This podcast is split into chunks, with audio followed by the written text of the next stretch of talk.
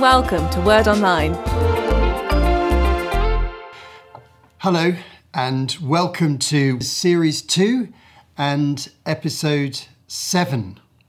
This is Jesus' first cleansing of the Jerusalem temple. And the passage we're going to study in a moment is in John chapter 2, verses 13 to 25. I'll read that in a moment. We've been following the narrative of the Gospels largely through the writing of John at this point in the story. And as we go through the Gospels, we lean on different narratives from different writers at different times as they carry the story forward. And at this particular point, John is carrying the story forward for us. And I just want to go back a little bit and to remind you that the whole process of Jesus's uh, launch into ministry started when John the Baptist went down to the River Jordan and started baptizing uh, and preaching, confronting people with the fact that the Messiah was coming at a place called Bethany uh, on the River Jordan. And people came down from Jerusalem and Judea and the surrounding area. Large crowds came and were excited and animated by what John was saying. They were uh, intrigued. Uh, then Jesus came down and was baptized, and we studied that in a previous episode. The remarkable event when the Holy Spirit came down on him in the form of a dove, and his Father's voice spoke from heaven, saying that uh, this was his Son with whom he was well pleased. Uh, then Jesus went into the Judean desert and was uh, tempted by the devil for about six weeks, 40 days. Then he went back up to Jerusalem, back down to Bethany, the baptismal site where John was uh, staying for a period of time. He had followers there, people coming and going all the time, and Jesus was there for a few days. And five of John's disciples or followers uh, transferred their allegiance to Jesus. Um, Andrew, Simon Peter, John, Philip, and Nathaniel. This is all told in John's Gospel as we've seen in previous episodes. And then they returned to Galilee. So Jesus had been away from Galilee for some weeks, possibly months. Um, in, in order for all these events to happen, he'd left Galilee as uh, the son of Joseph and Mary from Nazareth, an ordinary man living a godly life. And he came back after these very dramatic events uh, at the River Jordan and nearby. And then we saw when he came back, the first thing that happened was a social event. He went to a wedding with his mother and his family at a nearby village called Cana, which was quite near his hometown of uh, Nazareth. And there he performed his first public miracle, the turning of water into wine, in order to help the uh, family uh, who were hosting the event after they ran out of wine. This is the story that uh, we saw in the last episode when we were looking at the story of, of Cana. So, one thing to notice here is that Jesus' public preaching and healing, which we're so familiar with, had not yet started. Here are some events happening in that intervening period between baptism, uh, when he's obviously being launched into the public domain in one sense, and his actual preaching, uh, which took place for a long period of time, especially in his home district of Galilee. That hasn't happened yet. So Jesus is not yet hugely well known. And uh, so the next event is very interesting. This, this event, which we're looking at today, doesn't take place in Galilee, in the north of the country. Jesus has gone south again. He's gone back to Jerusalem. And John describes the fact that he goes during the feast of Passover. We'll talk about that in just a moment. And then something very dramatic and extremely unexpected happens in the Jerusalem temple. This is the first cleansing of the Jerusalem temple. The reason I say the first cleansing is because it's referred to again a second cleansing much later in Jesus' life. But this happens at the very beginning of his public life. So let's read together the story. It's uh, John uh, chapter 2, and verse 13. When it was almost time for the Jewish Passover, Jesus went up to Jerusalem. In the temple courts, he found people selling cattle, sheep, and doves, and others sitting at tables exchanging money. So he made a whip out of cords and drove all from the temple courts, both sheep and cattle. He scattered the coins of the money changers and overturned their tables. To those who sold doves, he said, Get these out of here. Stop turning my father's house into a market. His disciples remembered that it is written, Zeal for your house will consume me. The Jews then responded to him, What sign can you show us to prove your authority to do all this? Jesus answered them, Destroy this temple, and I'll raise it again in three days. They replied, It's taken 46 years to build this temple, and you're going to raise it in three days? But the temple he had spoken of was his body. After he was raised from the dead, his disciples recalled what he had said. Then they believed the scripture and the words that Jesus had spoken. Now, while he was in Jerusalem at the Passover festival, many people saw the signs that he was performing and believed in his name. But Jesus would not entrust himself to them, for he knew all people. He did not need any testimony about mankind, for he knew what was in each person. Now we know that Jesus had visited Jerusalem as a youngster because Luke records that at the age of 12 he came up to this same festival, the Passover festival, and came to this same temple and sat in the temple and debated with the teachers of the law and the priests about religious matters and the interpretation of the Hebrew scriptures, what we call the Old Testament. We also know that Joseph and Mary made it a custom to have a family group attending this particular festival. We know there were three festivals of the Jews Passover, Pentecost, and Tabernacles, three times a year, a major religious festival, and that Jewish men were obliged, where possible, to attend these festivals and to move from their country districts into the city to participate in the ceremonies, and their families were encouraged to come if they were able. This is all part of the Judaism of Jesus' day.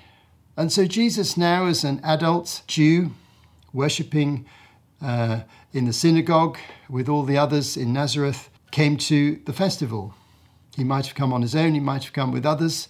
Um, he certainly came with his disciples, and we only know of five disciples, the ones I mentioned earlier, who are also mentioned in this text. And so for Jesus to be here was a perfectly normal thing. Uh, he was coming to worship. And we've discussed the Passover festival um, in other episodes, that time when the Jews remembered the time when God miraculously delivered the whole Israelite community from slavery in Egypt. And they came through the Red Sea into the desert and then some years later into the promised land. So that was the theme of the festival, and Jesus comes up to participate in that festival.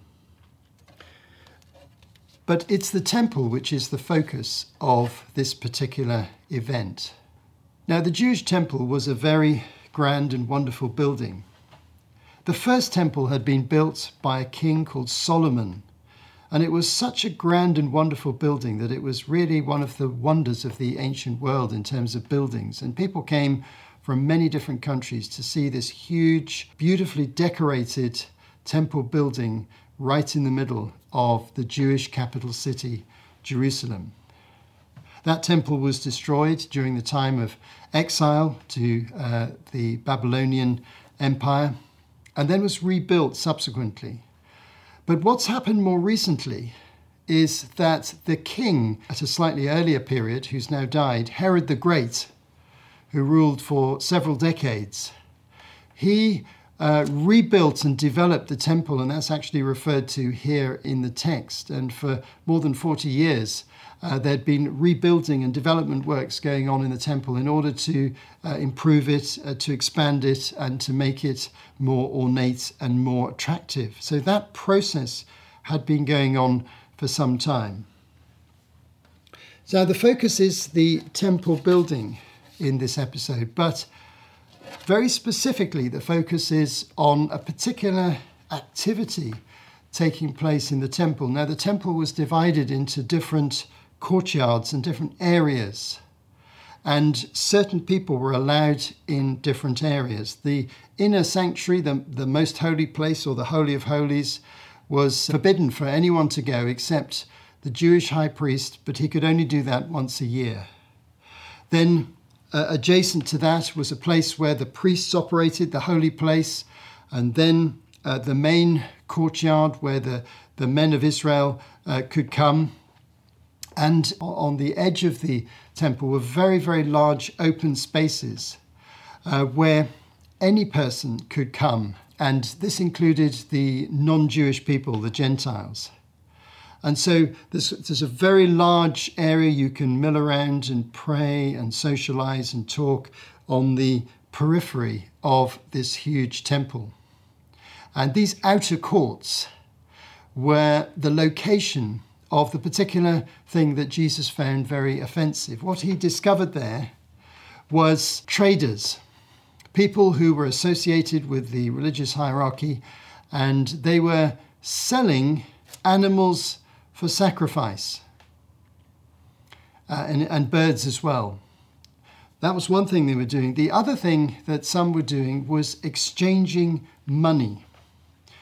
Now, we need to understand why this had arisen. If pilgrims were coming from different parts of the country or even from other countries and they wanted to make sacrifices, for example, the sacrifice of a lamb at Passover, this festival, they either brought the animal with them, which was a very demanding thing to do, or they bought one in Jerusalem. And so the buying of animals uh, became a big uh, business opportunity, the buying and selling of animals, and people entered into that. And this activity was then housed within the temple compound. The authorities allowed traders to come in and to sell animals for sacrifice. But there was another dimension to it because within the temple compound, the authorities said that they wouldn't use any of the coinage or the currency of the Romans, which was the currency used for money and monetary exchange. They had their own temple coinage. So the money changers would be used to change the money that we might bring, a person might bring into the temple, usually Roman coinage or perhaps some other coinage, into the temple currency. And then the temple currency would be used to buy the animals, which would then be sacrificed in the temple. That was the process that had happened.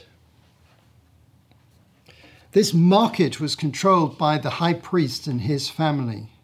And so it was called by the Jews of the day the bazaar or the market of the sons of Annas, who was the patriarch, the father figure of the high priestly family. The bazaar of the sons of Annas.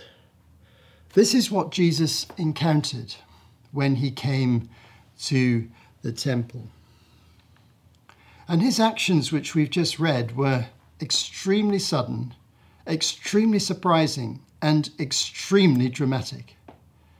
In a mood of righteous indignation and anger, he took some rope or some cord and pieced it together to create a whip which he could use to attack the institutions. And he started trying to scatter the animals from their pens and turn over the tables of the money changers and disrupt this market in the temple completely, which he did very successfully. It was challenging the corruption that had got into the religious system. because the high priestly family and their associates made a lot of money out of this market.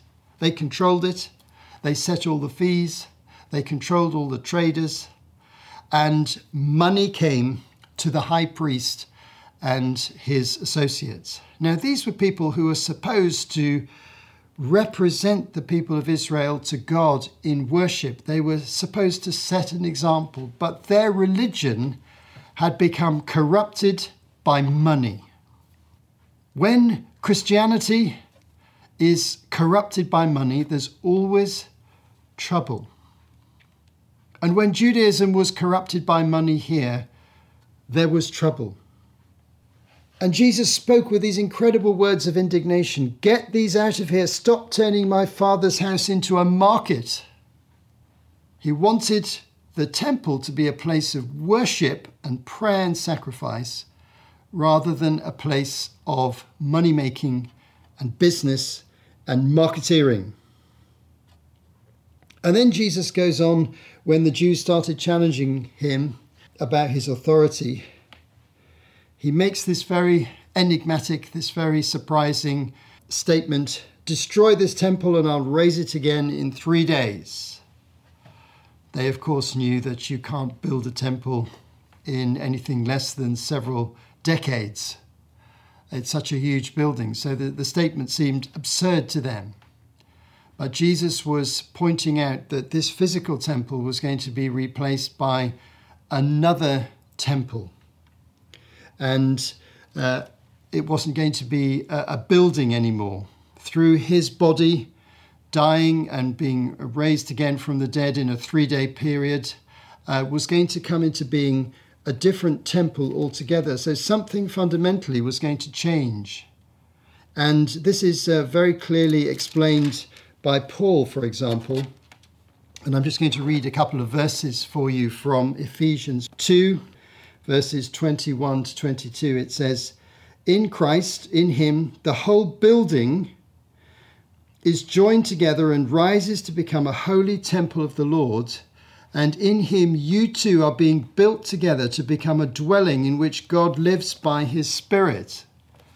Now, in this passage, uh, Paul is taking the thought forward from Jesus' day and basically explaining that the believers, Christian believers, become a living human temple, and God lives within us in the same way that in the covenant of Moses, operational in the time of Jesus, God lived in the temple. And originally, when the temple was built, God's presence in the temple was felt very strongly and appeared in the form of, of light and glory. So that was the expectation of the Jews, but Jesus was beginning to prophetically indicate there's going to be something different happening in the future where that physical temple is no longer going to be the place of God meeting man. It's going to be through Christ in the church. And so, you and I, if we're Christians, we become the living temple, our bodies, the place where the Holy Spirit lives, and the Holy Spirit lives in an even more obvious way when we gather together in community and function in Christian community. It's a very prophetic story, this. It's looking forward into the future and it's confronting the status quo. So, here are my reflections as we bring this talk to a conclusion. First of all, this event is an indication of the forthcoming conflict between Jesus and the Jewish religious authorities. I've already mentioned, and I'll mention it many times again in the future, that that conflict accelerates and develops all the way through the life of Jesus until it comes to a climax in the last week of his life. The second reflection is that the temple was about access to God. And the process of access to God has changed fundamentally from that time uh, to now through Jesus dying on the cross, rising again, and bringing for us what the Bible calls a new covenant. So the temple system with sacrifices, priesthood, and uh, the, the festivals and its laws became obsolete when Jesus died and rose again because a new covenant, a new form of relationship between God and man was initiated then. It's called the New Covenant in the New Testament. What the writer of Hebrews calls a new and living way. We'll just read that text in a moment to describe this uh, phenomenon for you.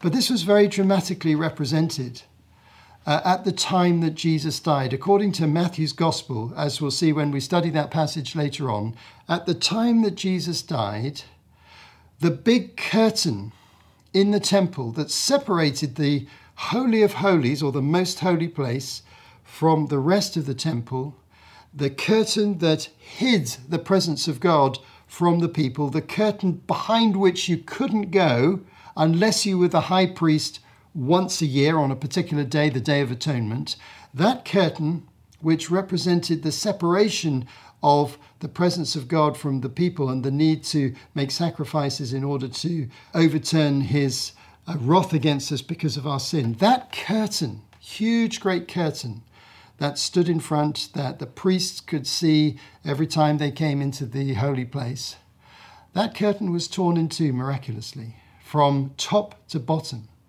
So, what was closed in the time of Jesus and in the time we're talking about now became open. It's like the access to God was no longer going to be through this priestly system and through a Jewish covenant where very few non Jews had any access to that relationship. This changes fundamentally. And so Jesus is beginning now the process of uh, helping people to re examine the significance of the temple, which up until then was the center point of all Jewish religion. But Hebrews 10, verses 19 to 22, tells us where we stand now. So if you're a Christian believer and you're listening to this, this is your relationship with God. This is the new situation that came about that replaced the temple system. In Hebrews 10, verse 19, it says, Therefore, brothers and sisters, since we have confidence to enter the most holy place, that's the equivalent of the inner sanctuary of the temple, by the blood of Jesus, that's the method we enter, by a new and living way opened up for us through the curtain that is his body. And since we have a great priest over the house of God, let us draw near to God with a sincere heart and with full assurance that faith brings, having our hearts sprinkled to cleanse us from a guilty conscience, and having our bodies washed with pure water. So, the wonderful thing is that in the new covenant that Jesus brought about, the complexities and the structure of this temple system are no longer necessary. The, the access to God, which was restricted and complex, is now very simple and open. We can have access to the direct presence of God through, as the writer describes here, the blood of Jesus. In other words, the sacrifice that Jesus made for us, the atonement, the situation where He substituted for us. He paid the price for our sins. He was the ultimate sacrifice. No more animal sacrifices needed. Therefore, no marketplace needed, no animals needed in the temple, no money changing needed, no physical temple needed. The Holy Spirit leads us into this new and living way. Another thing to reflect on is the fact that Jesus showed tremendous courage here. It's very easy to underestimate the courage of Jesus, but he was an unknown man at this point. His public ministry hadn't really started. There'd been the big incident down at the Jordan River, but that was just a single incident. There'd been one miracle in Galilee, which they wouldn't have heard about here, and that was it. And then suddenly he confronts the whole system. He could have been arrested on the spot, but he got away with it. Uh, God, his father, was leading him through, and he confronted the system. He pointed out what was going to happen in the future. I want to just conclude uh, this episode with a little reflection on the question of anger. Jesus' actions were linked to anger. He was very angry. His actions were dramatic and forceful. Now, anger is a very difficult emotion for us to deal with, and sometimes a huge problem for Christians and those seeking to follow Christ. So, how are we to interpret this kind of incident? First of all, we know from our studies so far, and we'll continue to see this as we go through the life of Jesus, that he did not sin. He hadn't any selfish motives in his actions.